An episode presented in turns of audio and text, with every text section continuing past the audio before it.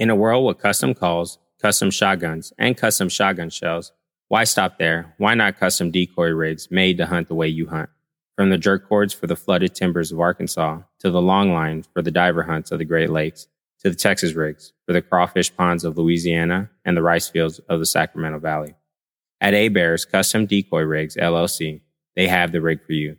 From their coated cable to their patent tangle-free monofilament rigs to their endless weight, shapes, and sizes, they have what you're looking for. Find them at www.abearcustomdecoyrigs.com or find them on their Facebook page. Remember, get the rig for the way you hunt. Flyway Connections is also brought to you by DOW Outfitters. DOW is based out of Walnut Ridge, Arkansas, specializing in hunts in the flooded agricultural fields.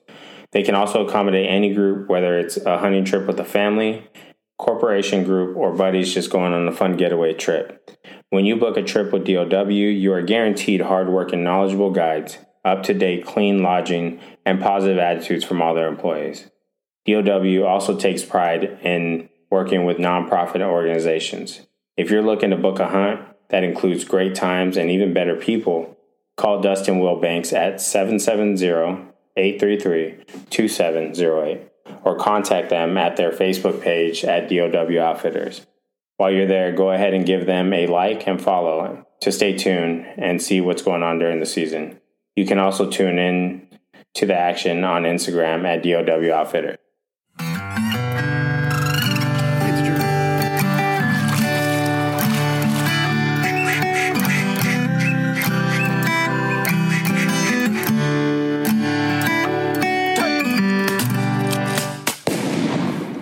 Welcome back, everybody, to another show of Flyway Connections. Like always, my name is Chris. I'm here with my buddy Joe. Joe. Hey, what's going on? Um, pretty excited. Duck season's in full swing. We're in the middle. Down here, we're kind of coming on the tail end, and it's our first uh, podcast of 2024. Yeah, bro, it's crazy. I mean, it's kind of crazy because we think about it. What we started this, what 2020, 20? When did we start this? 21. You sure? Yeah, when you got out in 21. But I was living there when we started this. Yeah. I was early 21. It was February. February 21 was our first episode. Shit, 2024. That's crazy. But yeah, so we're going to kind of like basically same thing, shoot the shit. We have some stuff that we're going to talk about. Um, some stuff I actually want to talk about. I'm going to kind of get Joe's input. I didn't really tell him but, uh, when we before we started, and uh, we'll kind of okay. see what. Yeah, bro. We'll kind of see what happens. Yeah, but uh, kind of make this inter- uh, uh, interesting. Um, Sharp couldn't get on. He had, uh, you know, he's guiding right now. He, had to clean birds or something. I don't, I remember what he had to do, but he, he had to get busy over there doing that stuff. So, um, but yeah, man. So first, let's kind of start off with how's your season been going so far? So you're loud, dude. It's been a weird one.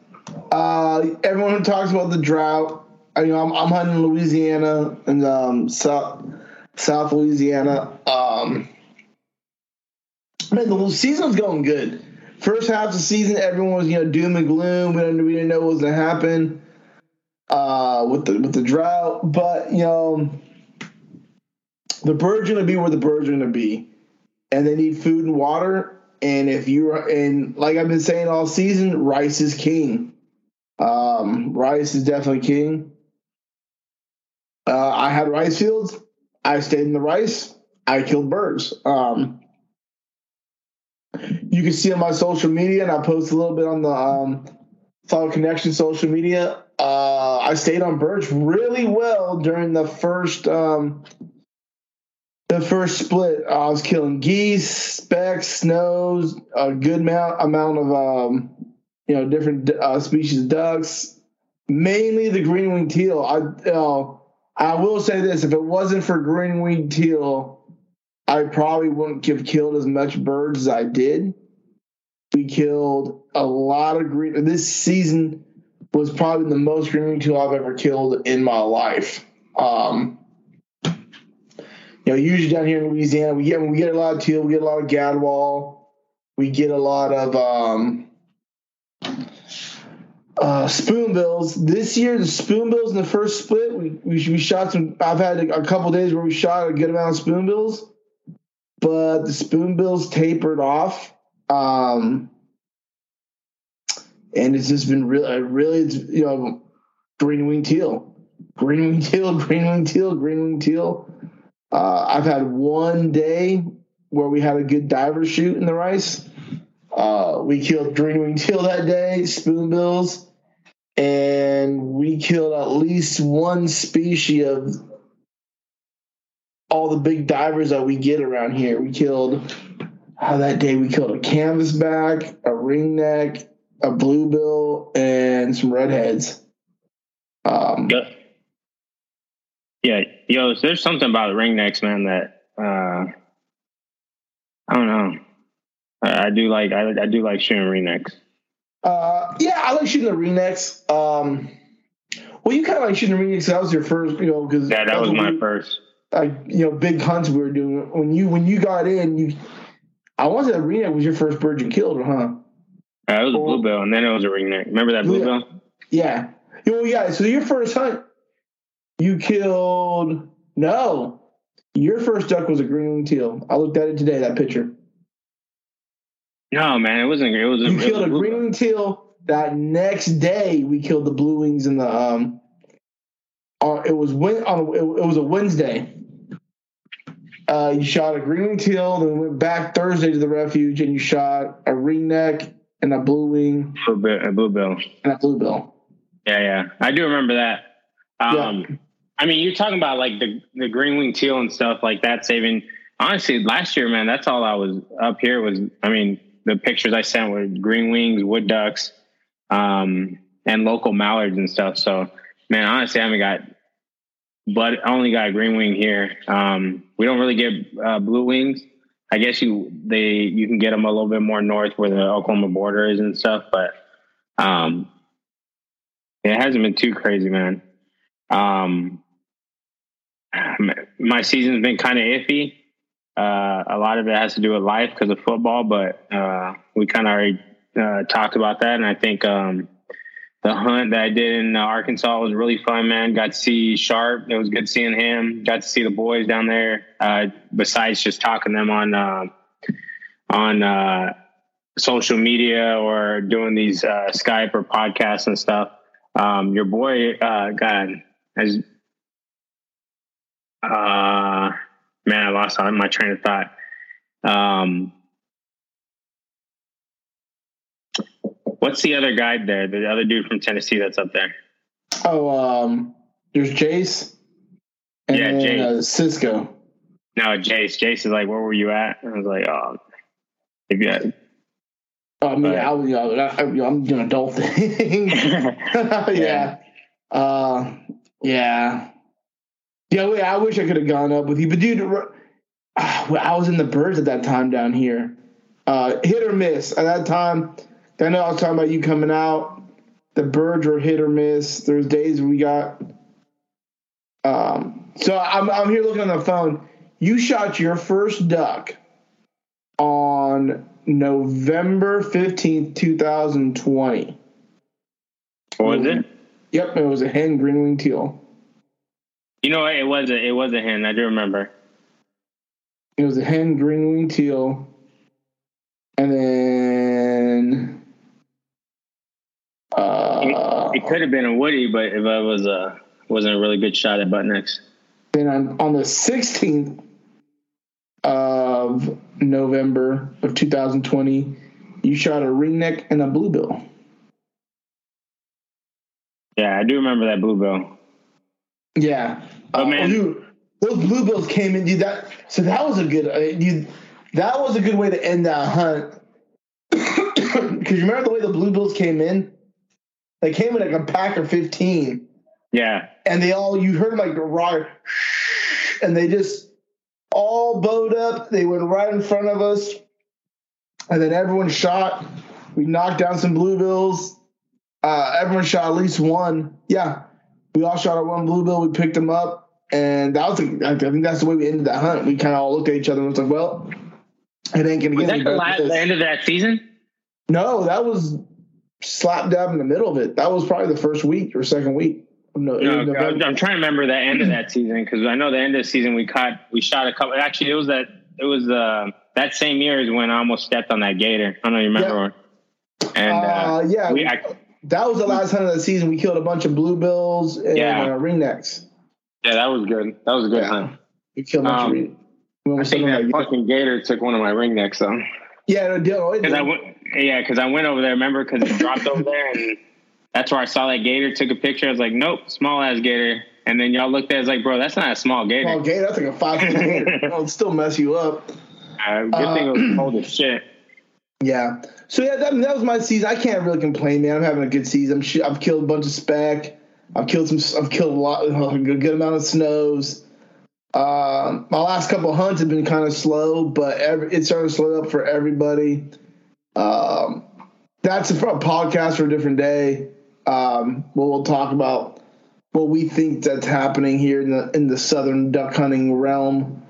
Um, I got my theories. Everyone has their theories. I, I, uh, I definitely want to take everyone's theories into consideration. Uh, I'm not saying my mine are the absolute, but it, it, seems like everyone's seeing a different a different angle. You know what I'm saying? So you see, everyone looks at a picture, and kind of like land nav when we were in the army.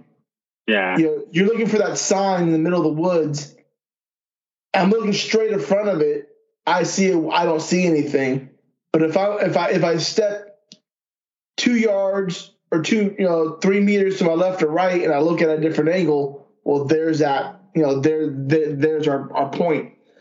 So I think some guys, I, I think a lot of us are just looking at different angles. Some angles, and depending on what region you are in Louisiana, now I'm going to speak just Louisiana. Depending on what region you're in, you're seeing it at a different angle. I've talked to some guys, they're hunting where I'm hunting, and it's you know doom and gloom. They go 45 minutes southeast and it's the best duck hunting they ever had. So I mean, it's just. I mean, said, that's a podcast for a different day. Uh, but I mean,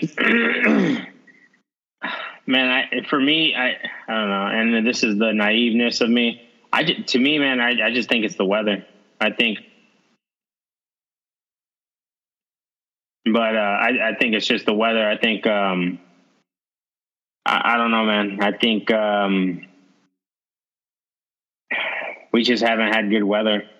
Uh, I know recently, just right now, uh, we're in the new year. We're in the and they're starting to get get some weather. How we're, uh, we're starting to get weather here in Texas and starting to push. But um, I'm actually looking at the ducks, the migration or the bird report.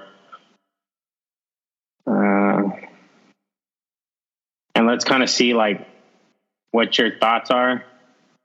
But I mean, it's crazy, man. I think uh, there's a lot of stuff, but um, you hear me? Yeah. So yeah, I hear you. So it, it's funny that you said the weather. Yeah. Uh, because yeah, I've seen it different this season with the weather. But have you seen? Oh, okay, my bad. Go ahead and finish your point. Well, um, so you know, everyone talks about hey, bluebird days, clear skill. So those have been my worst days. That every day I've killed this year was on some sort of weather system. Um, you know, it's either been uh, a south or north wind. doesn't matter what, if it's a south or north wind, and it was on wind, rain, overcast. If I had those three things this season, I was killing birds. So I, I was just kind of curious because I was looking at like the bird report, and I know I had looked at it a, couple, know, a couple weeks ago, but like the green wing teal numbers are up, and this is from DU 2023 waterfowl survey. But every other one I don't know if you looked at this. Minus pintails were up, but every other one was down. Oh, canvas is back were slightly up. Um, but I don't know, man. I for me, and th- this is just the naiveness, and you can kind of correct me if I'm wrong, but I mean, we've kind of talked about this in the past, and like there, there's really no reason for birds to push if they don't have to push, right? I mean, if they're they're getting fed or whatever. I mean, I was watching a video today in North Dakota, and there's there's still snow geese up there, and there's you know then I'm watching videos of North and South Dakota that that still have fully plumed out uh, blue wings. I mean, the blue wings should be in South America from you know historical of how they migrate, but um, yeah, I mean, it's strange. Like, teal season this year during teal season, we had spoonbills down here, which you know in Louisiana we we do keep some resident spoonbills, and um, we had what do you call it? Um, we had pintails. We had a good amount of pintails during teal season. So it's like, um, you know, so you know, bird, you know, different birds, different birds that come from different flight lines or different uh, family groups. They're gonna they're gonna migrate down either on a calendar push or a uh, weather push. Um, but I mean, and, I think even, I mean, I don't know, and this is can, this can kind of go into like a Joe Rogan type stuff, his his conspiracies, his conspiracies and stuff. But like even with like the weather change, man, like how is getting. Oh, Joe Biden did that. That's all Joe Biden. but, but you know what I mean, like obviously from and I'm not the smartest guy, so people, if you have that, if there's a I don't know uh, what are they uh, astro uh, archaeologist? No, what are the people that study weather? That study biologists? Uh, no weather. Oh, uh, meteorologist. meteorologist. Yeah, meteorologist. I knew something that had to do with space. Which is, know, it's, it's the only job you can be wrong 50% of the time and still have a job. Yeah, I know. But I'm just saying, man, like, uh, with the weather, the, the way it's been like pushing and heat, I, I don't know, man. It, it's crazy. But I don't know. I mean, not Joe Biden. we'll see. We'll see what happens next year with the weather and stuff and birds. Oh, pushing, it's, it's, well, it does. It's an election year. Yeah, you're right. Hopefully they they get now, they elect their birds to come or something. Well, dude, I, I have said it plenty of times on the podcast, and um, heck, my wife said it, uh, Megan, the other day. She was like, 2020. She's like, it seemed like you killed the most birds the years that we had major hurricanes. Which this year we didn't have a major hurricane, but this was probably. I'll have to look at my numbers at the end of the season, but this is one of my better seasons. And it, I mean, it's all due to that first split. That first split was phenomenal, but like I was on fire. Yeah. Uh, but I mean, I was killing birds. I was staying on them. Um, but yeah, it seems like years that I've had big weather pushes, even from the from the south with the hurricanes, or the years that I've killed the most birds. Um, I mean, I, I mean, if a viewer knows more than me on, on that, the reason why, uh, please let me know. But definitely, I mean, I, I mean, we don't want hurricanes down here in Louisiana, or maybe just little ones, just little. Yeah. um, but I don't know, man. There's definitely a lot more like science and what I my my brain can comprehend. Yeah. Um, I mean, hell, I it shooting a machine gun was definitely easier than all that uh, science stuff. But I, um, but I, as far as like, I guess with the season coming up, man, I think. I mean, I'm ready to finish the season strong. I know uh, Arkansas is going to happen. We're still up in there about um, first week of February. I missed last man. I did I miss? No, I missed. I think last I missed year. Last year, yeah. So when you got a car accident on the way yeah. there. But um, yeah, tr- my truck got totaled. It was like, oh man. So this season, I'm gonna try to. I'm definitely gonna go up there, take the two little ones because uh, I didn't know this. I found this out from you. Is like uh, their youth is uh, 15 and under. So once they hit 16, um, it's no longer youth. So in Arkansas, so luckily. Yeah. Damien's uh, still 15. He turns 16 next year, but he didn't turn 16 until June. So, oh, yeah, he has two more hunts. Yeah, so he'll be good for a little bit, and then uh, We'll do that. What, now, is he 14 or 15? He's 15. He'll be 16 in June. Oh yeah, so this is his last one then.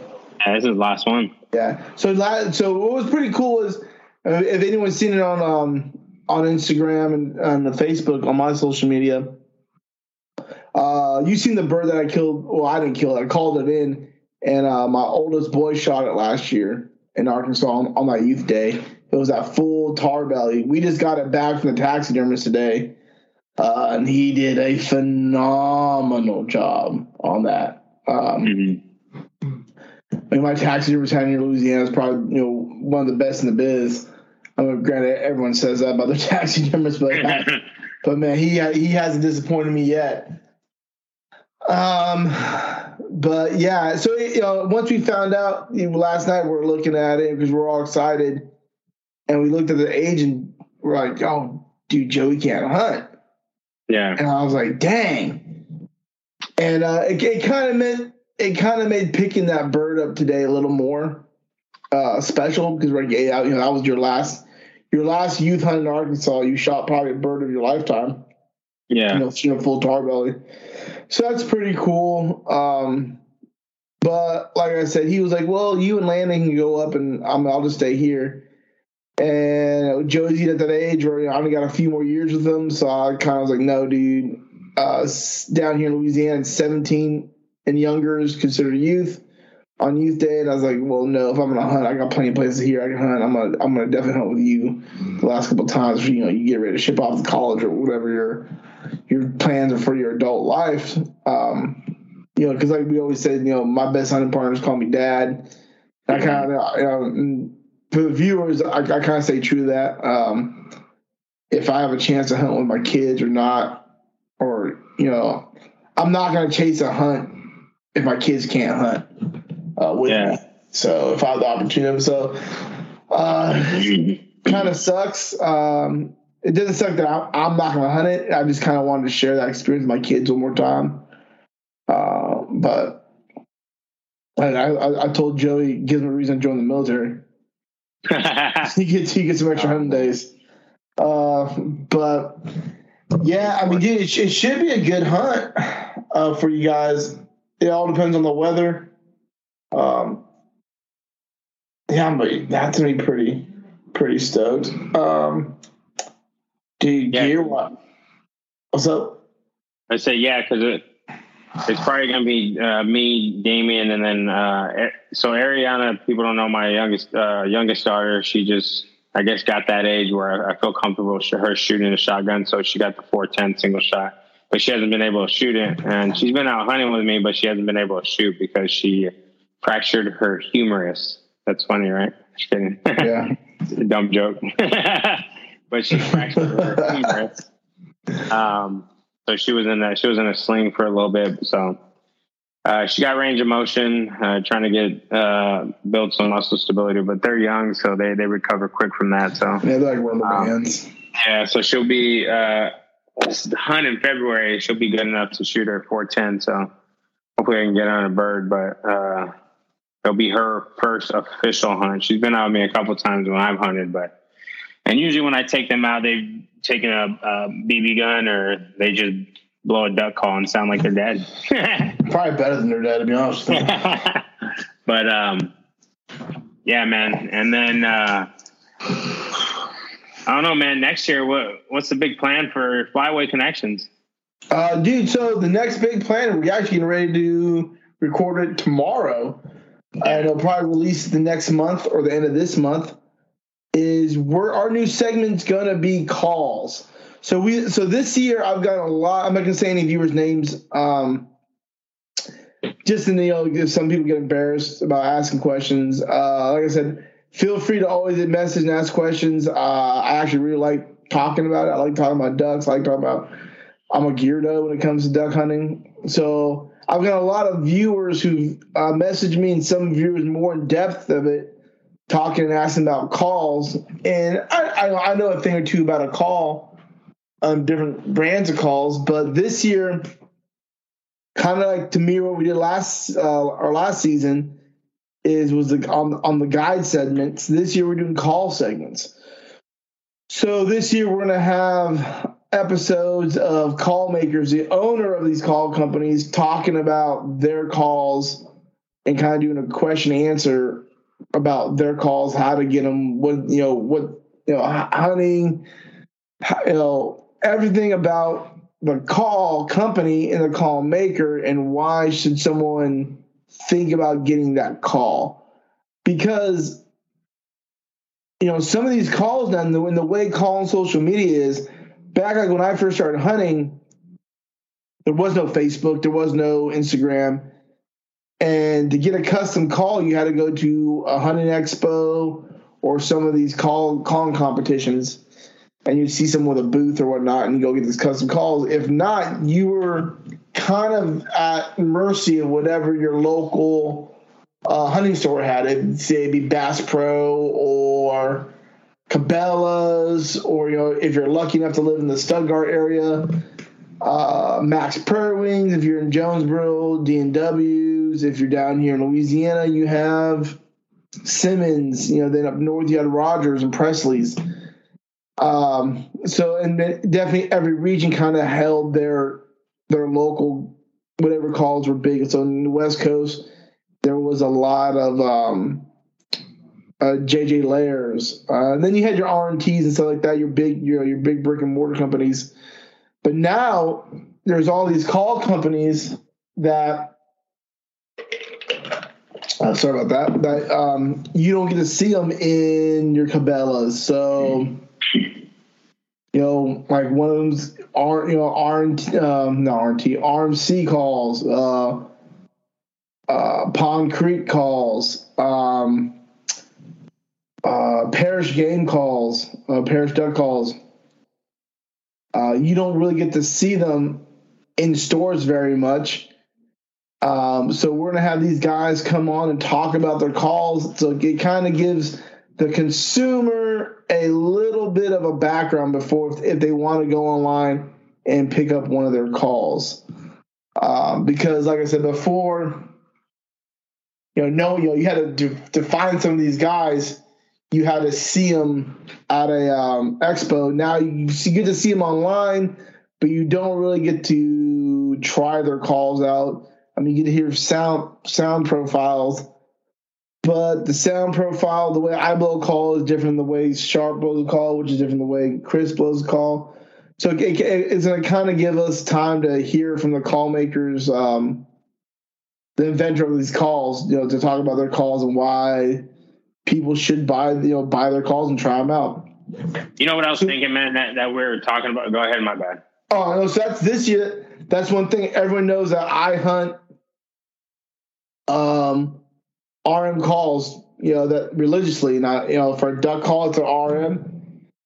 For goose calls is Riceland, and then a whistle's a whistle. Just find one, find one that you like. Um, but this year, I bought some more calls.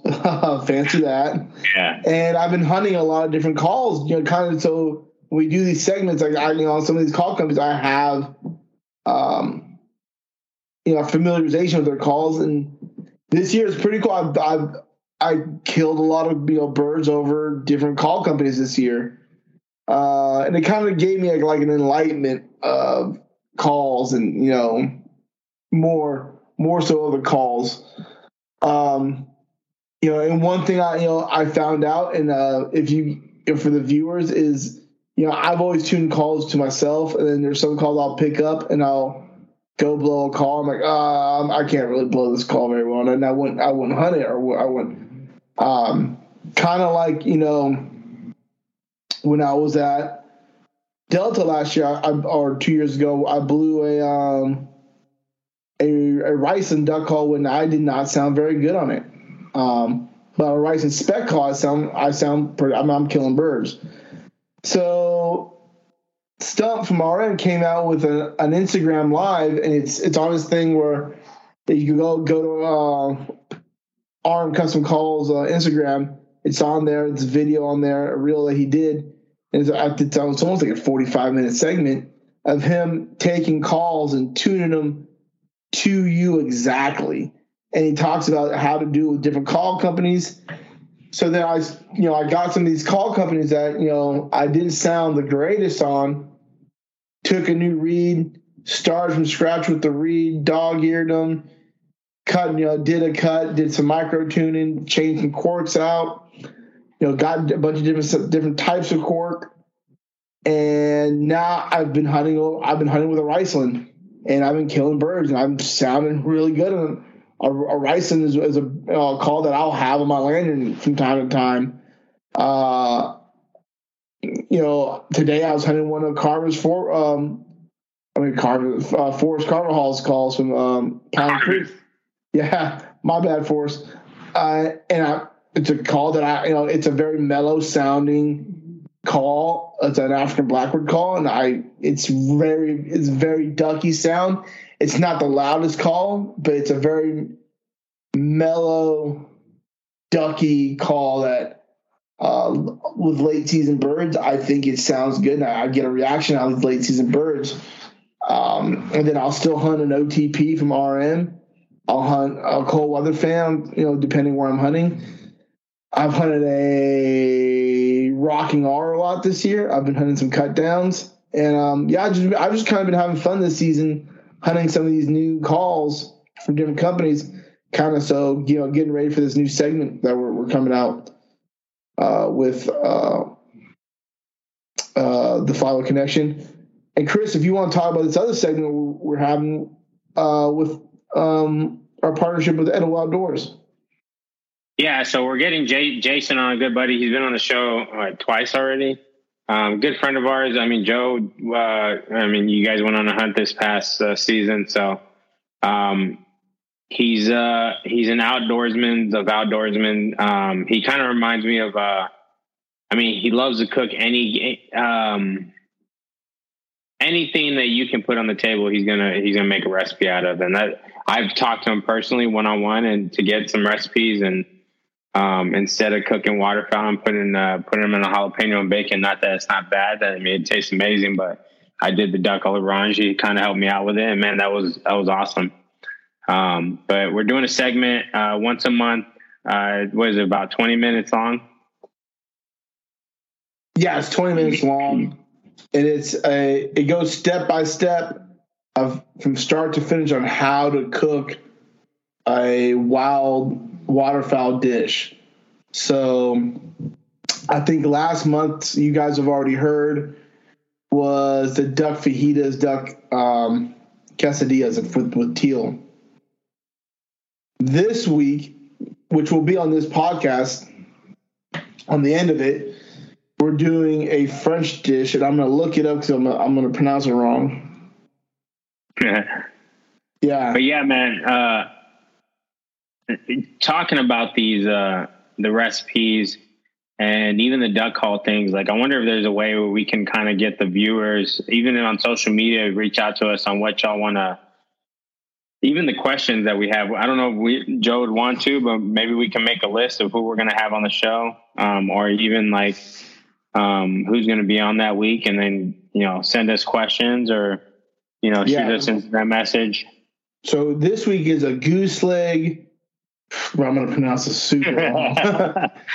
Concavin. Concavin? Con- so, dude, no, everybody in everybody in Louisiana right now is talking shit. Acre, Bill, Hayden, uh, Roland, Everybody is talking shit right now. Jason. yeah, my apologies. Con, yeah. It's, it's simmered in red uh-huh. wine is what it means, what translates in um in English. But yeah, um, like I said, you know, at the end of this show, we're gonna we're, we're, it's gonna be on this actual podcast. And dude, the way he made it sound, like it's so fancy. And we're talking about, it, I was like, God dang, bro, you know, you know viewers, like you, you have knuckle draggers. Yeah. And then he explained it start to finish. I'm like, dude, that's it. That's easy. I'm like, oh dang. You know, he, you know, it's so easy. Even Chris can do it. Heck, yeah, Sharp right. can do that. And it, you know, and it was something that's so. I'm like, God dang, yeah, that's a that's a good one. Um, so super excited. I, I, you know, anytime I get to work with Jason from Edible Outdoors, um, Jason's a great guy. I, you know, I hosted a hunt down here uh, and had him and his daughter come out. They shot some teal. Oh, super good. It was super fun. Um, yeah, and um, super fun. If you go look on his um, his Instagram, he had on his Oh, reel. you getting I keep getting stuck. He's gonna tow me out. Uh, yeah, that was that was a great day. Oh, the Chevy towed the Ford out. uh, yeah, it, it is. It, it wasn't my finest moment in life, but um, yeah, but it was a good time. And then, you know, we're gonna let the cat out of the bag. The next one we're gonna do is the proper popper.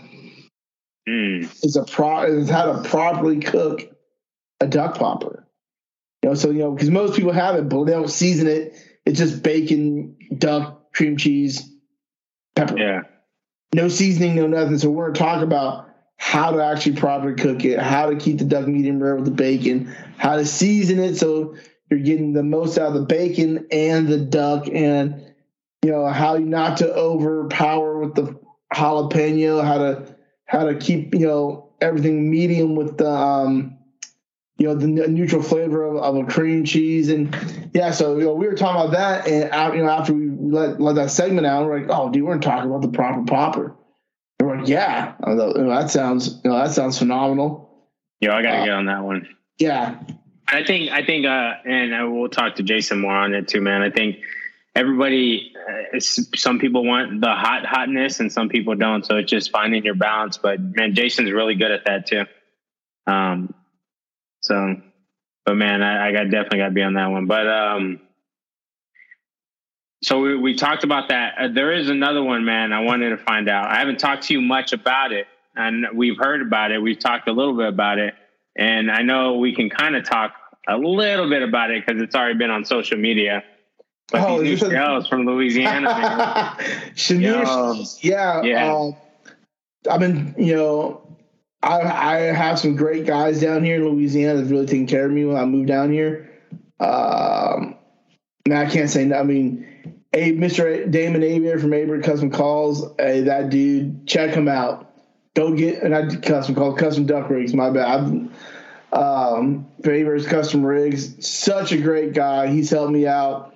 They're the only rigs I run. They're I'm they're the best rigs on the market. Period. Don't care. People say whatever. Go check them out. Go buy them. Go buy two dozen of them and go hunting, and then go hunting with your other whatever uh, Walmart select ones. And, and let me know how, how, how it is at two in the morning in the middle of the refuge where you walked in now you're untangling freaking uh, a monofilament yeah, it's not fun. and you want to just you you you want to drown your hunting partners and your kids. it's not fun. um, and I'm talking about this from experience. But um, yeah, Mr. Abear from Aber Custom uh, Rigs, he got me. You know, he's kind of partnering up, and he knows some people with this new bismuth round that's coming out. And uh, I was able to test it. I was able to do some testing on it, and I I patterned a few, and then I hunted with um, I hunted with a, with um, a few different loads, and yeah, bud, they're they're the business. they're you know they're they're it, and you know not taking it from any other. I mean, you know, there's tons of bismuth rounds out now. Some better than others, uh, but I mean, I like. I haven't shot a bismuth shell that I didn't like right now. Uh, there's some that I think are performing a lot better than others. I like like this year, dude, this season, I was shooting um boss. You know, I was shooting boss bismuth from teal season until recently. Just now, I ran out. I ran out, I shot all my. I ran out of my case, but I was shooting um their what do you call it? their stinger loads. Uh, I shoot boss. If I if I'm buy boss, I get I get their stinger loads.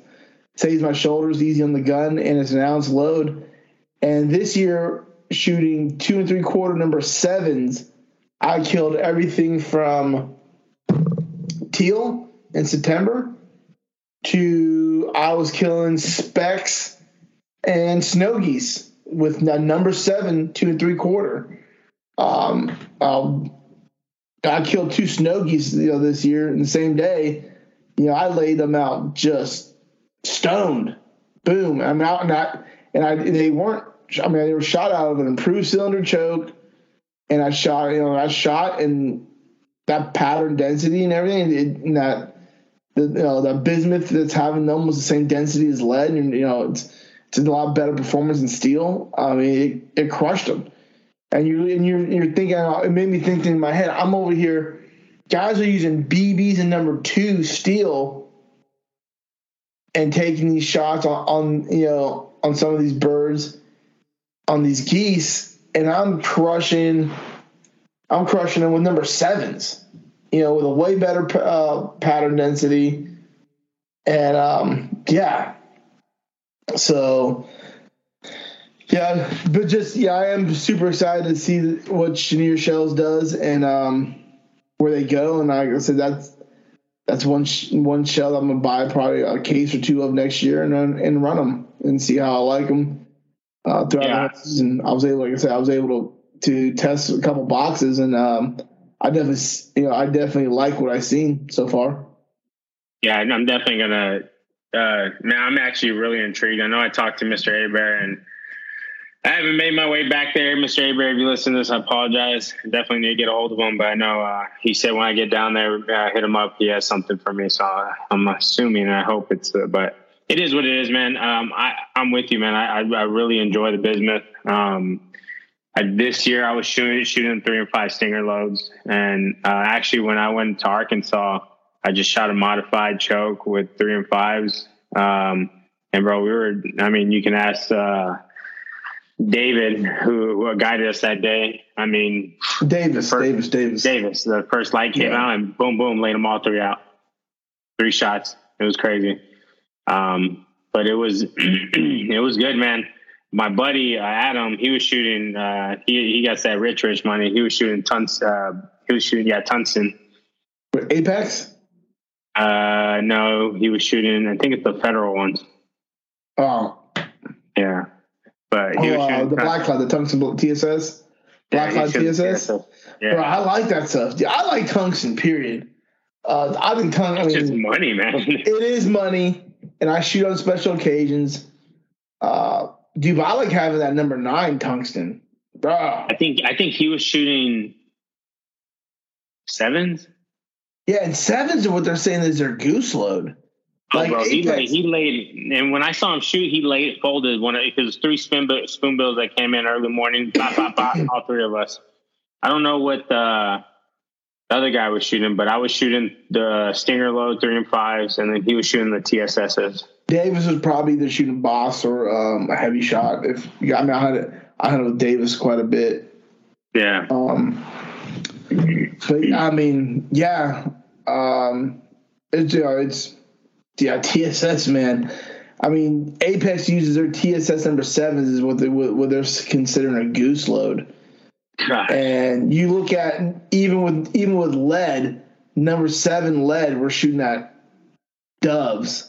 You know what I'm saying?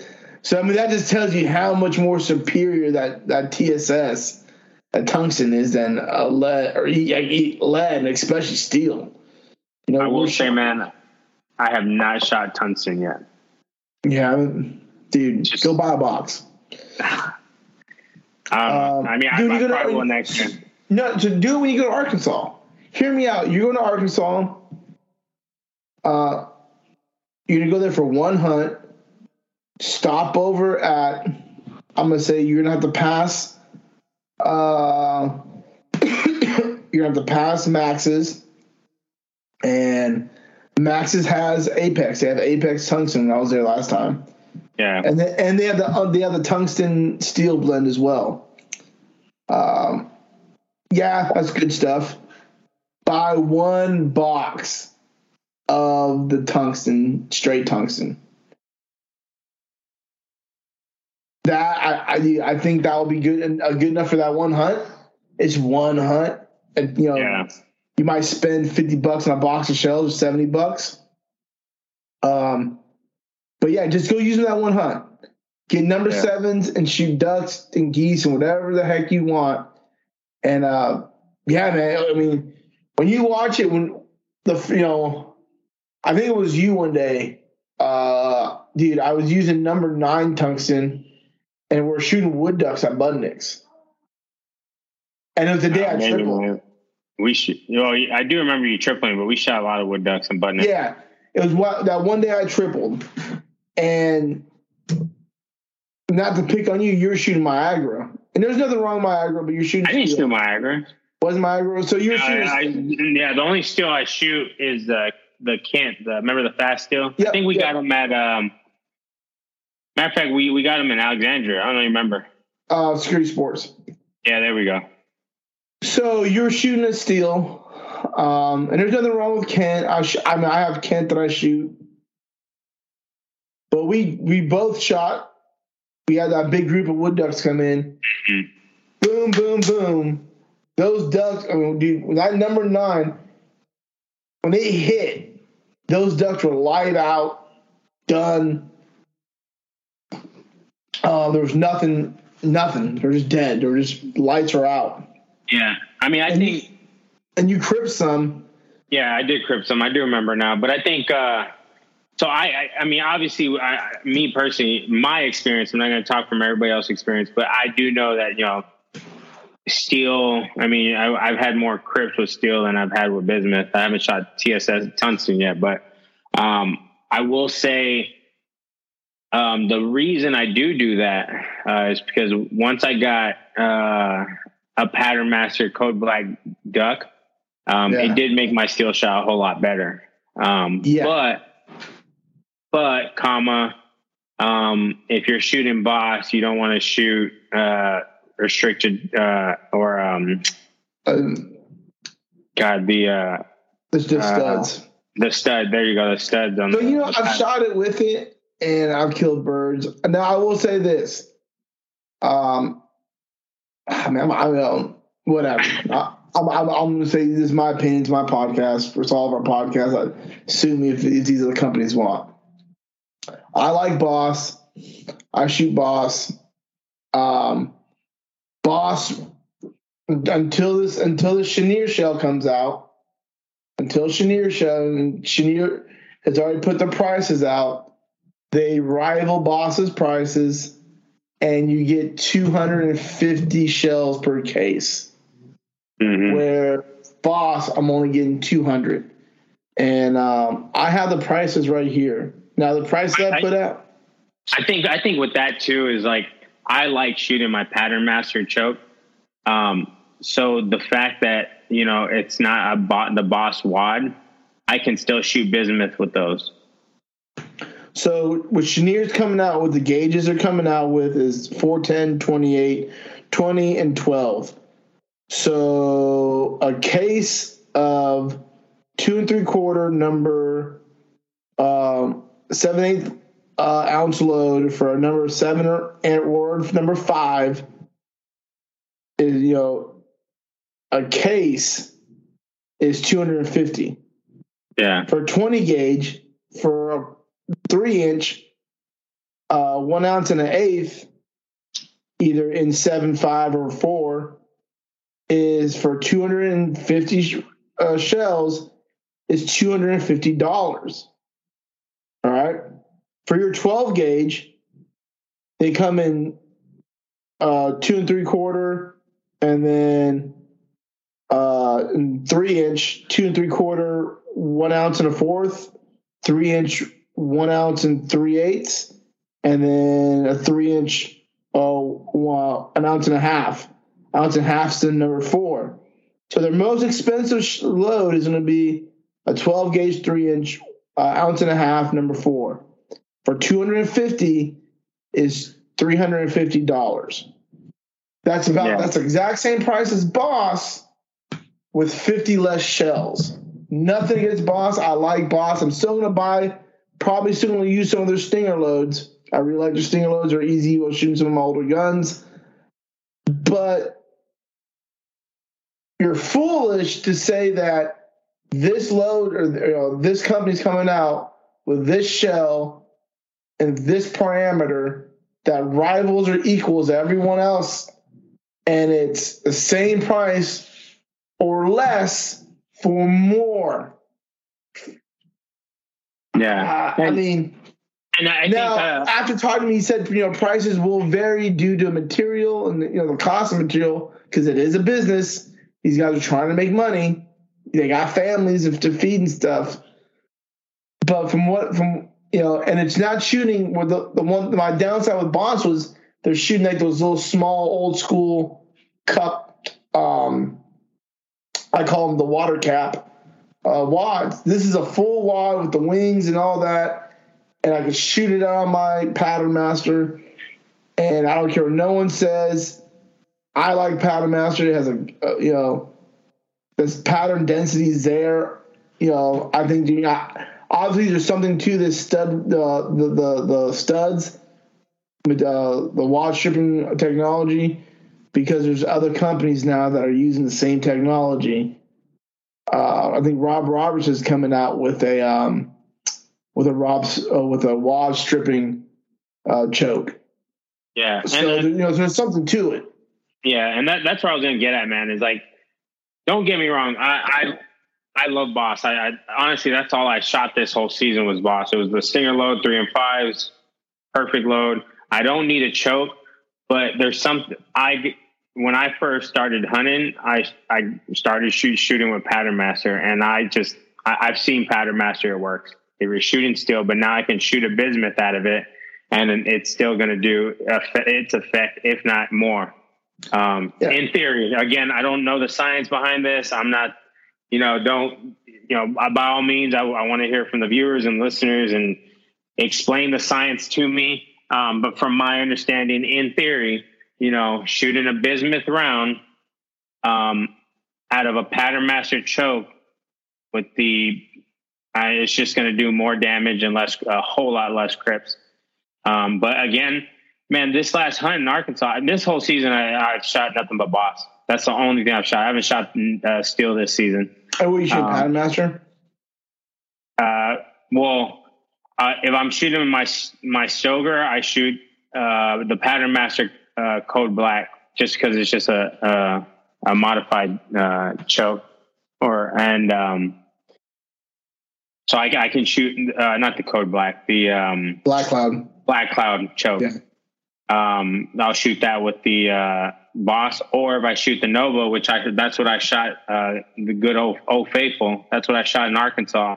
I brought the Nova out the pump and and it did wonders. And all I had was a modified in there. And man, we were I think the first three spoonbills that came in early morning. If that Nova could talk. Oh yeah, man. Had, I think those birds were little, just a little bit past 35 yards, maybe 40 yards, and man, it laid them out. They folded. Yeah. So, I mean, I, am not again. Um, everybody has their opinions. Everybody has what what they like. Dude, that's what I've learned about waterfowl. There's three things that I, you know, I don't like discussing very much you know, like like like people say, there's two topics you never discuss with family: sex and uh, politics. Or yeah, there's things you don't talk about in the bar: religion and politics. Yeah, there's yeah. three things that you don't talk about in waterfowl that people get so opinionated about. Duck calls. You know, every duck call company is the best, and then you know the one the duck call you blow is the best one there there is. Chokes.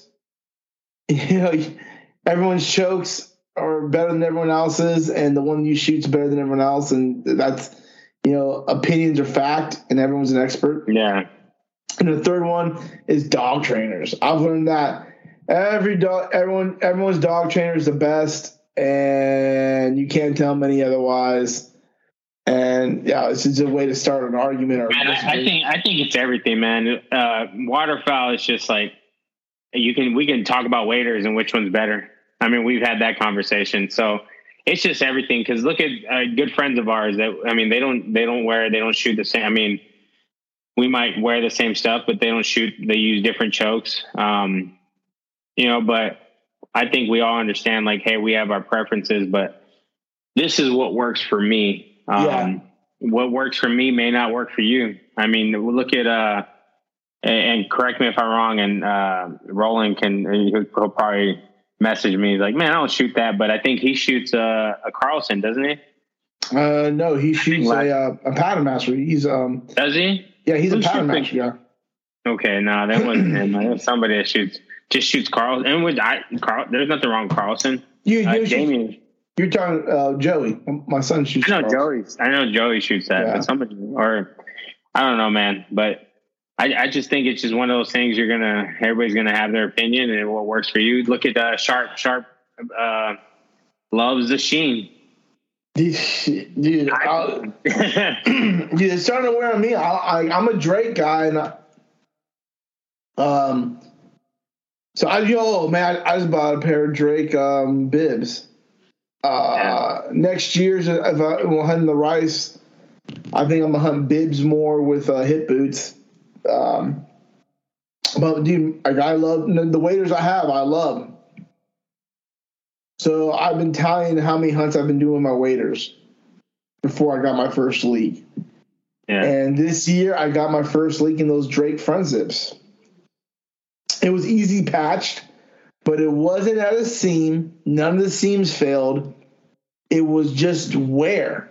It was a wear rub wear on the outside of the of, of the wader that uh, pretty much just rubbed a hole.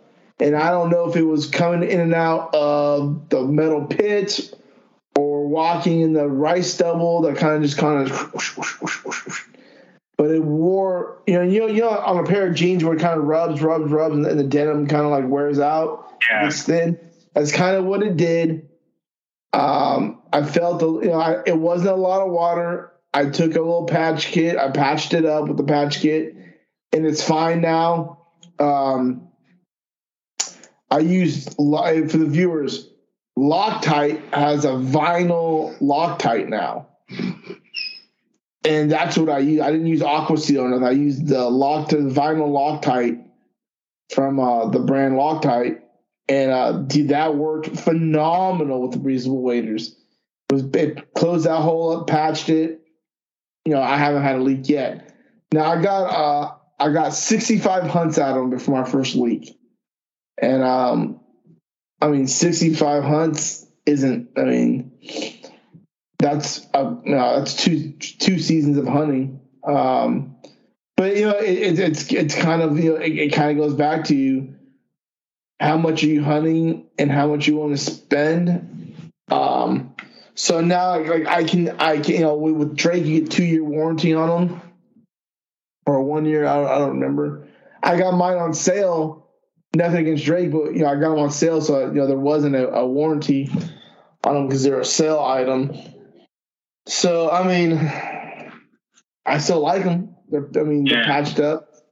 Uh, I mean- I, I can see why these guys are getting Sheens and um, the Sitkas. You know, you know, it's because I warranty. You get reput. I mean, heck, um, who just came out with a new front zip?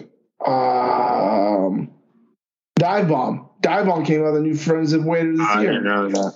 Yeah, Dive Bomb has a wader that I mean, it looks identical to a Sitka wader. I mean, there's a lot of oh, I don't know. There's a couple front zip. Uh, those canvasback guys have a front zip, but um, yeah, and they, they look. I mean, good for hunts. I mean, I'll be honest. Like, do you still have those waders? no, but How many hunts did you get out of those waders? uh, one and leaked. Yeah, I mean, and But- they, they, they probably don't even listen to us because we're a bunch of nobodies. But if they did listen to us, I mean, yeah, everybody I mean, But I mean, I will say, man, they did they did return the money. They, I mean, they Oh, offered the they have the warranty thing too. They they uh, they were they were going to replace them, and but but I think at the time take? I was uh, frustrated. How long did it take to return the money? No, no, the, the money. How long did it take to replace them? Oh, I don't know because I didn't. Because it took you gonna- six months to get them after buying them. Yeah, I don't know when, when they were going to replace them. I, I just I just wanted them. I just, honestly, and this was their first release. I get it. You know, the first year, it is what it is. I'm not gonna. I'm not. I, I don't know if I. I don't know, man. I'm not gonna knock them too bad. Um, oh no, I, I don't want to knock anyone, but I want But- consumers to think about this when you when Yeah, you're yeah. at this gear. If I get a leak and you're like, oh well, there is a warranty. Well, Bud, How long do um, you wait? Yeah, I don't know. you how long might I you might not get back to after the season. Yeah. Well, are you gonna go? Are you now? I- Now you spend a thousand dollars on a pair of waders Now, what do you do? Do you, do you go buy another loaner or a, a backup pair now for another three hundred dollars? Now you're thirteen thirteen hundred dollars in on, on. I mean, yeah, I, I, that's just. I'm not saying I'm playing devil's advocate. I'm I'm I mean, I'm either here or there with it. I mean, I have a second pair of waders. Uh, they're banded. They leak a Yeah. little bit. Yeah. I mean, I think I think it's just I don't know, man. I don't know how long it would have take from when I had the conversation. Oh, we'll send some out to you. I don't know how long that was going to be, but um, I, I I think I was at a point where it was already like, oh man, it's been this long. I'm like, I just don't want to deal with it right now. But I'll be honest, I've had my Cabela's and they haven't leaked yet. I was about to say, yeah, your Cabela's. The I Cabela's haven't leaked. They they're two hundred some dollars. Um, the first waders that we had leaks in, they're a little bit cheaper. Um, was Damien's Frog Tog. Um, Aaron's, uh, she, I got her Academy, uh, Magellan's Magellan's. ones, and they haven't leaked, but, comma, she doesn't hunt as much as I do, and doesn't go out as much as a lot of other people do. So, um, but, uh, the first one's a leak, uh, and, but Damien's used those quite a bit. I've worn, I've actually worn his because they're neoprene. Um, but, and I have the breathable, uh, the Cabela ones, but when it's cold, man, them neoprenes are nice. yeah, I had a neoprene for the longest. I'll tell you this. I, I, I tell people if I was to go back up to hunt, hunt up north, and if I hunted in Nebraska, northern Nebraska all the time, I hunt out. I would be hunting neoprene. Um, Yeah. but my Cabela's, I mean, hell, man, you were there when I bought them, when I got them. So yeah. they haven't leaked. I mean, we've been in, uh, we've been going, we've been through beaver sloughs with them. With, And you've had those since 2020. I mean, Bottom. yeah. TLC I mean, 2020. Yeah, man. So I mean, I've had those for a while. Um, I've hunted them in Arkansas, hunted them in Louisiana, in the Beaver Sloughs. Us walking through uh, timber, uh, getting hit by spikes. I mean, hell.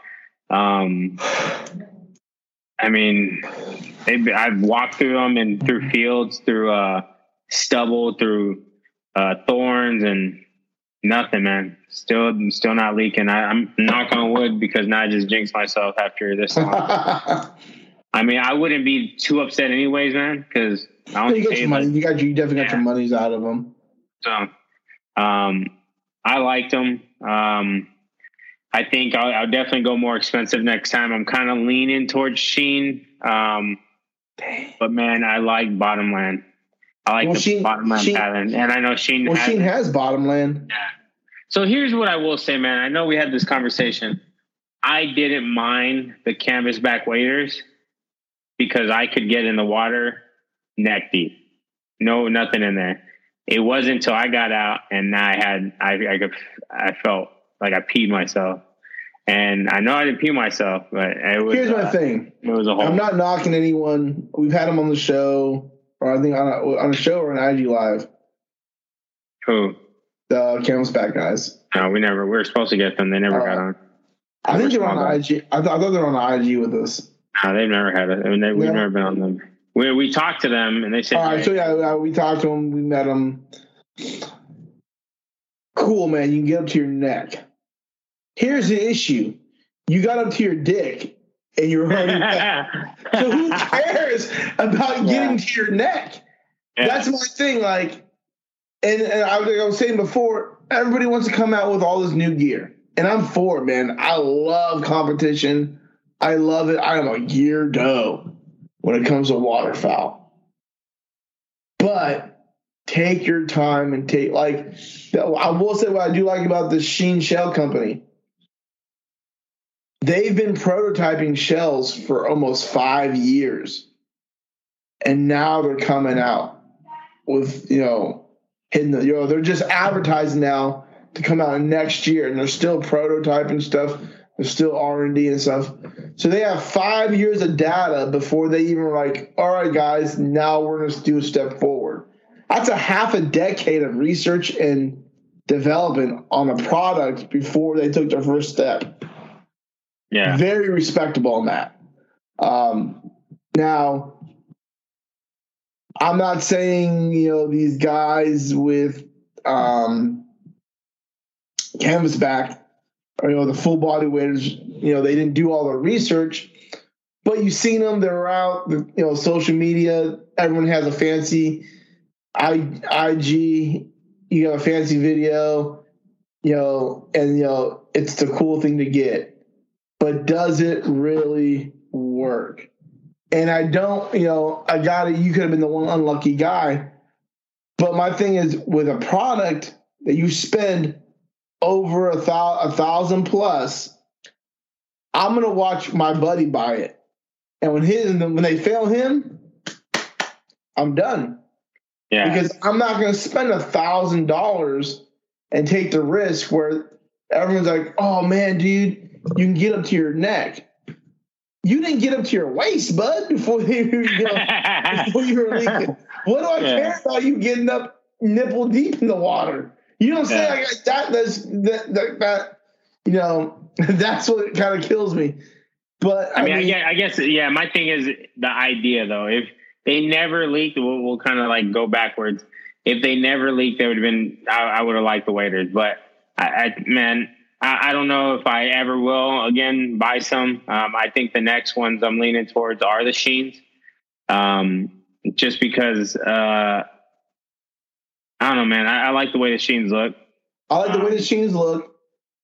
And, And to be honest, if if I don't get Sheens, I'll probably get another pair of uh some uh neoprene Cabela ones because man, they're not bad. dude, the Cabela has a breathable front zip now. Yeah, I saw that. Yeah. In that Yeah, true you know timber. who has them? And Yeah, uh, I don't know if he has a true timber, but uh, uh, my buddy Adam, the one that was at uh, 80, uh, 82nd, the, the officer, Yeah. he got them and he that he bought them at Cabela. I was like, damn, and they they look nice. I Yeah. mean, they look. um, They got the the shell holders and everything. yeah. Tony Vandemore from uh, Habitat Flats. I mean that that's what he uses. Uh, Yeah. he's you know he's you know he's an ambassador for the Cabela's brand, and you know, but yeah, I mean, uh, Sharp Sharp is all sheened out from from head to, Oh, head yeah, to yeah. toes. So, he had a leak in his too. Yeah, but it, it was one they replaced it in a timely manner, and he hasn't had. I, I hundred me and him guided the spec, and he was using. He had the Sheen. He has a Sheen jacket with a Sheen hoodie, with a Sheen hat, with a Sheen waders. He has the Sheen bibs, which I liked. The, the Sheen bibs I liked, and um, yeah, I think he just got the Sheen boots now. They're uh, little deck boots, they're little mud boots, and Uh, I don't know. I liked it. He busted a zipper while we were there. They overnighted him a new zipper. So I mean, and then and it, it got to us in you know BFE um, Arkansas. You know, so yeah, I think Sheen Sheen's definitely a brand that I like. I, I know, and then I'm probably considering getting some of those, you know, some of their waders next. Uh, other thing I like about Sheen is I like the community they're building um, and some of the partnerships they're doing. They are partnering with Rolling Thunder. Rolling Thunder, you know, game calls. They're making you know, Rolling Thunder knocked it out of the park this year with some of the calls that they um they're making. Um, you know, they have Drake Levy there. They came out the big Levy cut cut down this year. Uh, and then they they partnered with Keith Allen with uh, Pure Duck, and you know they're taking over. You know, they're doing the Pure Duck now. I think all. I think when companies combine like that and, and they make a hunting community that's positive, and I think I, I think it's awesome. And it, you know it says a lot when there's guys that back them like that. But then that, that goes by why we do this podcast and we, we try to get out to the viewers as much information as we can on some of these um, products. And that's one of the big reasons why we're doing the, the, you know, this call segment this year is, you know, to um, give you guys a, you know, the most in-depth discussion about a certain call or certain product from the actual guy that makes them uh, or, the, or the guy who invented or developed it. So, you know, I guess take it for what that is. But Yeah, I, I think the biggest thing too is, uh, man, if you guys, if viewers, if y'all have any questions, any doubts, man, trust me, you're not going to hurt my feelings. You're not going to hurt Joe's feelings. We've heard worse. Um, I, I think we definitely got thick skin, but I mean, let us know what your opinion is, man. And I mean, we'll hear it out. And uh, but uh, if you have any questions about the calls and you want to you want some questions about uh, these call makers, like hey, you know, what kind of material they use, or um, if they're using a cork or they're using um, just what are they using. Um, I mean, reach out to us and we'll be more than happy to ask them. Uh, but uh, other than that, man, you you have anything? No, man. Uh, good to be back. I know this was kind of like a, a um, kind of like one of our shoot the shit types. But you know, I, I, like bullshitting about hunting, and there's certain products I like bullshitting about. Uh, for the viewers, hey man, keep grinding this season. Um, yeah, I know some guys are having rough ones out there, and hopefully by the time this podcast comes out, season will still be in. But hey, just remember, man, you can't kill them from the couch. Um, yeah. And you're going to take a couple L's. I mean, you know, as much as I've said my, my, my first part of the season was phenomenal, one of my best seasons, one of my top seasons I've had in the last probably 10 years. um, you know, the last couple days, last couple hunts, man, have been rough. I think I was telling you earlier, I've gone on three hunts and killed one one pinto. Uh, my last three hunts. So I mean, but that's it, man. You can't kill from the couch. Keep grinding, and um, hey, man, just like just like any given Sunday, it mm-hmm. takes what it, it, it, takes one group of dumb birds to lock up and come to your decoys for you to get to beat the, beat up on them real quick. And um, yeah, uh, I know a lot of people are doom and glooming this season, but and just be happy, be privileged that we still live in a country that allows to duck hunt, that allows us to waterfowl. Some places are losing that losing that privilege. Um, so be safe out there in these colder months. Wear a life jacket if you're hunting in water. Obviously, if you're hunting in water that you're in a boat out of. for, for, obviously in the rice field, you'll need a life jacket. Uh, unless, unless you're Chris. Yeah, yeah. There's some there's some people out there who need some. Yeah.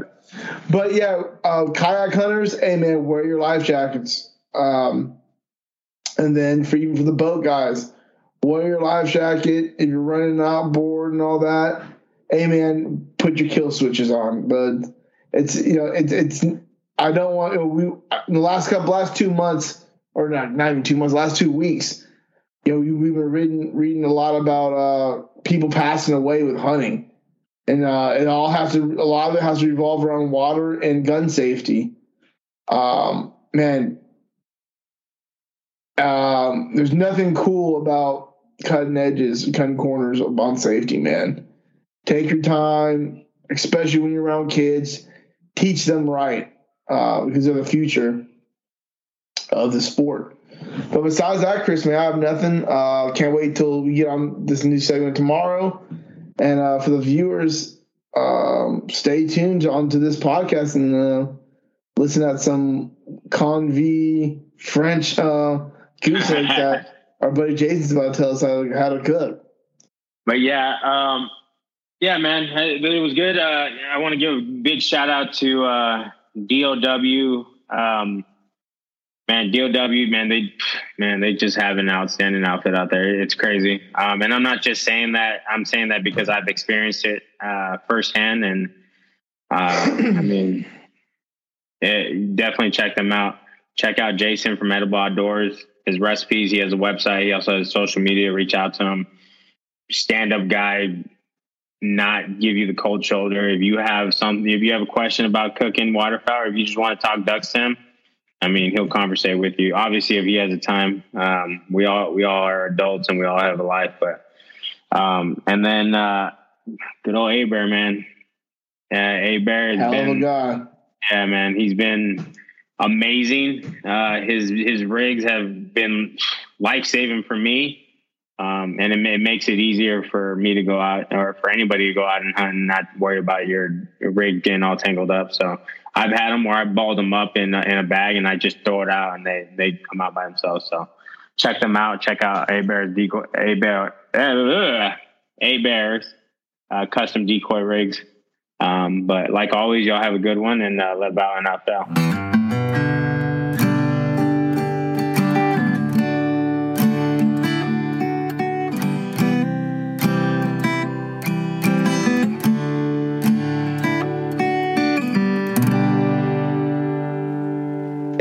Welcome back. It's our cooking segment with Jason Thornton from Edible Outdoors.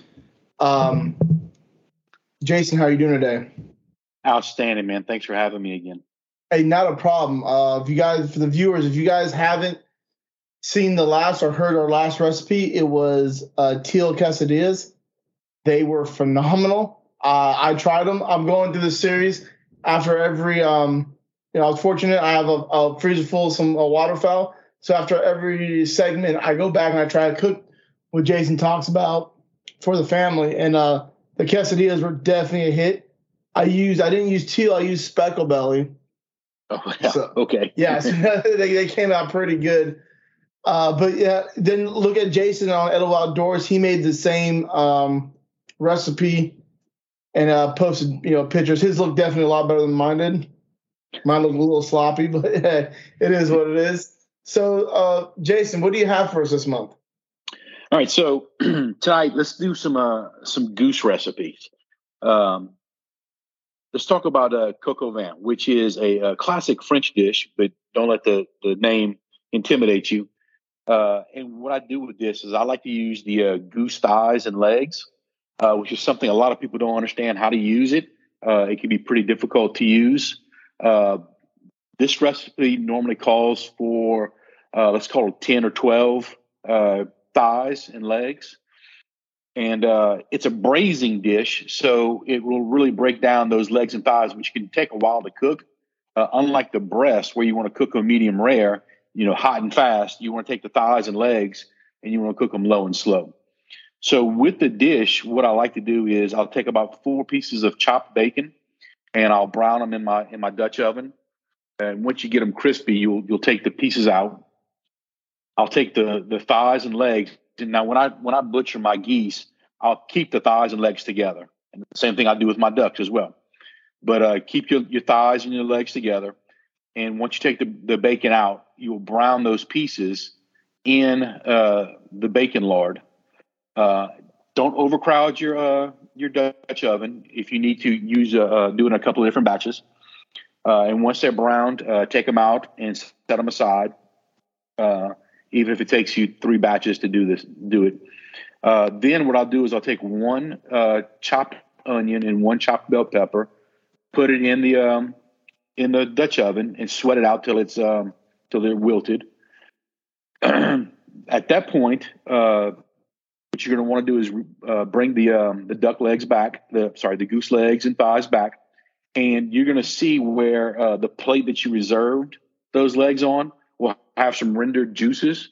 Add that to your Dutch oven as well. That's just good. Um, at, at, that point, what I'll do is I'll cover the the thighs with about three cups of red wine, and use a good red wine. Uh, a good friend of mine who owns a restaurant here locally told me that if you're not willing to drink the red wine, don't cook with it either. So use a red wine that you're willing to drink, uh, whatever that may be for you.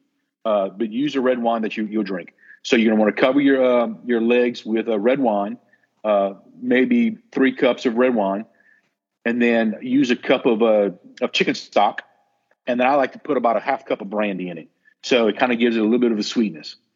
So you bring that to a, a pretty good simmer, and at that point, what I like to do is throw in some mushrooms. Uh, if you've got some wild mushrooms, that'd be great. If not, just some regular white button mushrooms would be fine. Um, and then get that, like I said, to a heavy simmer. And then what I'll do is, is I'll put that into a, a oven that I've preheated at 300 degrees.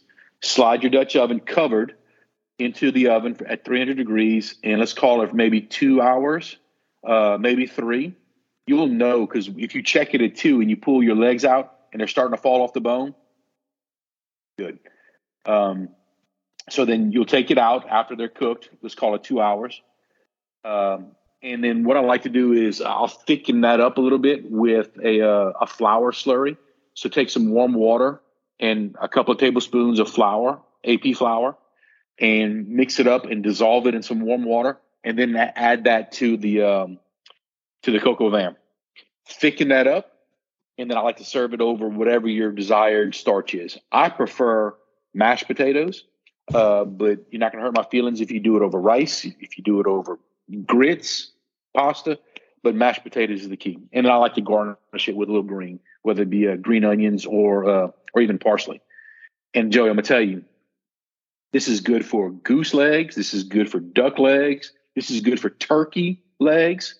Uh, for those who are, who are turkey hunters, uh, what you're doing is you're just braising it, and it's just breaking down all that sinew and that tissue in a thigh, which can be extremely tough, extremely tough. Yeah. And it's just breaking it down, and it'll melt all that away. And I'm, it is one of my favorite dishes of all time. It it translates to a rooster in wine, vin, Mhm. coq au vin. Um, and that's what they would do in, in the classic French dish. They would take a tough rooster and break it down by braising it. So that's what you're doing here is you're you're taking these tough cuts and you're breaking it down. You could probably also throw in the gizzards, which are also pretty tough. You could throw the gizzards in there, the hearts, um, and then uh, again serve it over rice or, or mashed potatoes. Yeah, it still sound good. You'd be proud of me, Jason. I'm, I in, in my freezer. I have a big bag of hearts that I, I I'm you know every time I throw you know some more hearts in. So I'm, I have a big. I uh, am proud of you. Yeah, Uh, big. Uh, don't I'm not much those of a hearts out there. yeah. I'm not much of a gizzard guy. I think I, it's a little tough for me. Well, the gizzards, if you're not going to braise them like this, say you're going to fry a gizzard and not, you know, Yeah. get off the topic a little bit. But if if I'm going to fry the gizzards, I pre-cook them before I fry them. So whether you do that sous vide or however you do it, um, if I'm going to do a sous vide, I'll sous vide them at 300 degrees for a couple of hours. Take them out of the out of the, the water bath and then fry them, bread them and fry them. Because if you're just going to fry them just straight raw, I Mhm. guarantee you, you will not be happy with the product. They are way Yeah. tough. So Tough. pre-cook them first. Nice. I didn't think about that. But yeah, I mean, you're talking about uh, French dish, and I, I'm listening, talking about it, and um, man, I can't even pronounce that. Like or cocoa, Coco Van. cocoa Van, and it, it sounds just so fancy in French, and and then when you're describing how you make it, it's not that you know, like, you know, how it's not that hard from what it sounds like. You know, the stuff that we do every day, making a chili almost, Exactly. Look, and you know, it's just braised in wine. yeah, just we'll, we'll break it down to Down. vernacular that you and I can understand. You know, I'm a Marine, so yeah. you know, don't, don't use fancy words with me. So you know, let's just braise it in wine and we'll call it good. Yeah, so you know, for the viewers, you know, that's a you know that's one to to really you know if, if you're trying to impress the family or or, or for our single hunters, if you're trying to impress that date, uh, yeah, Absolutely. that's definitely one, and it's really um it, for the what do you call it for the new people that, that a lot of people who don't like wild game. Um, I, I haven't found a person yet that doesn't like speckle belly, even if you cook it like a steak. Absolutely. But then, I mean, that's just such a good, you know, a, an easy, fancy way to talk, you know, talk through and even make inter, uh, some wild game to introduce to, to people.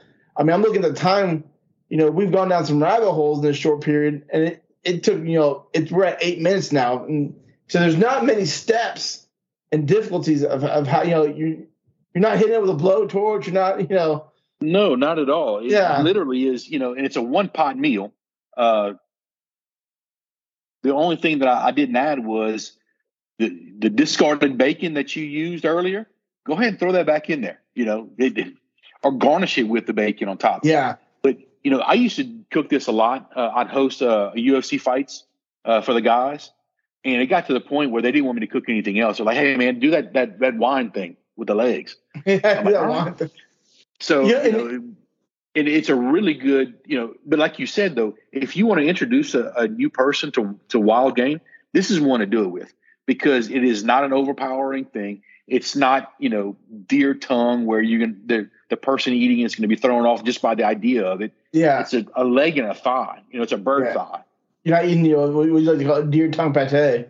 Exactly. Yeah. So it's a really good one. And it, it's not hard. It's one pot. It's easy cleanup. You know, it, it's one pot. You know, outside of your starch. Uh, but you know, we can go into to do the the potatoes, but everybody can do. yeah, we can do potato. Yeah.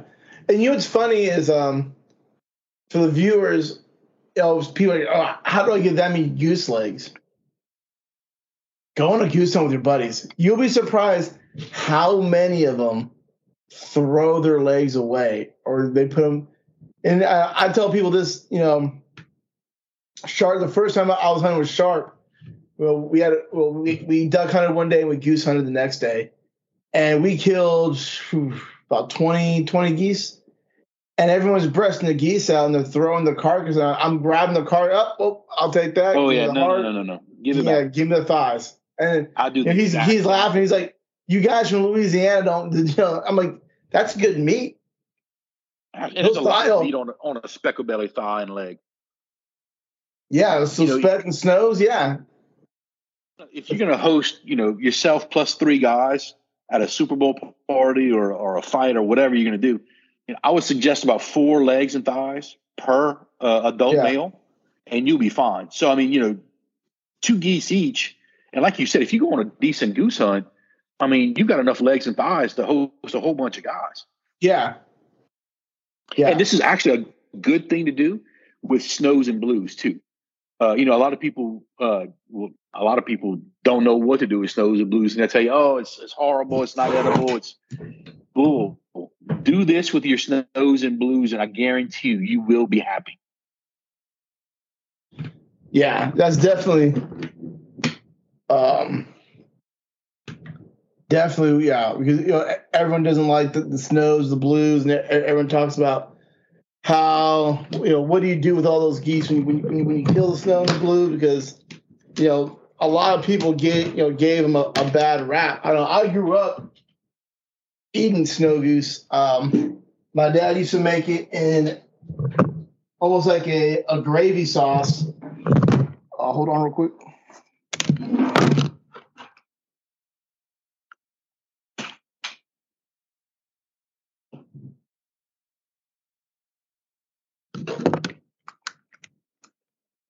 Uh, had to come back online. Uh, computer was about to die, but yeah, made it like in a, like in a gravy sauce. Mm-hmm. But yeah, uh, I think you know conservation season kind of gave the snows and blues a a bad rap. Yeah, it's also good if any of your listeners are out there. Uh, get a couple of uh, sandhills, some sandhill cranes, Yeah, and they've got some really big thighs and legs. So you know, and like I mentioned earlier, it's it's good for your turkey hunters as well. yeah. But Jason, for the viewers, thank you for sharing this week's um, uh, recipe for this month. That's gonna come out. This, Absolutely. this will come out in January. I mean, when you guys are hearing this, and um, definitely appreciate it. And for the viewers, hey, give us some feedback on the Edible Outdoors, uh, uh, IG and their Facebook, and on our um, IG and Facebook on the Flyway Connections. Show us some of the um, the plates that you guys make. You know, we had you know one we had actually one guy sent us um, a review of what he cooked with the fajitas and um, the quesadillas, and uh, that was awesome. And let us know things that you guys want for the viewers, what you guys want to want us to talk about or whatnot. Like I said, it's not just to be waterfowl. I know when we get into summer months, there's fish and foresting and um, foraging and definitely some turkey. But being the waterfowl podcast, we're going to hit up a little bit on the waterfowl. but hey, thank you very much, Jason, and thank you to the viewers. Uh, and thank you for the support. Till next month.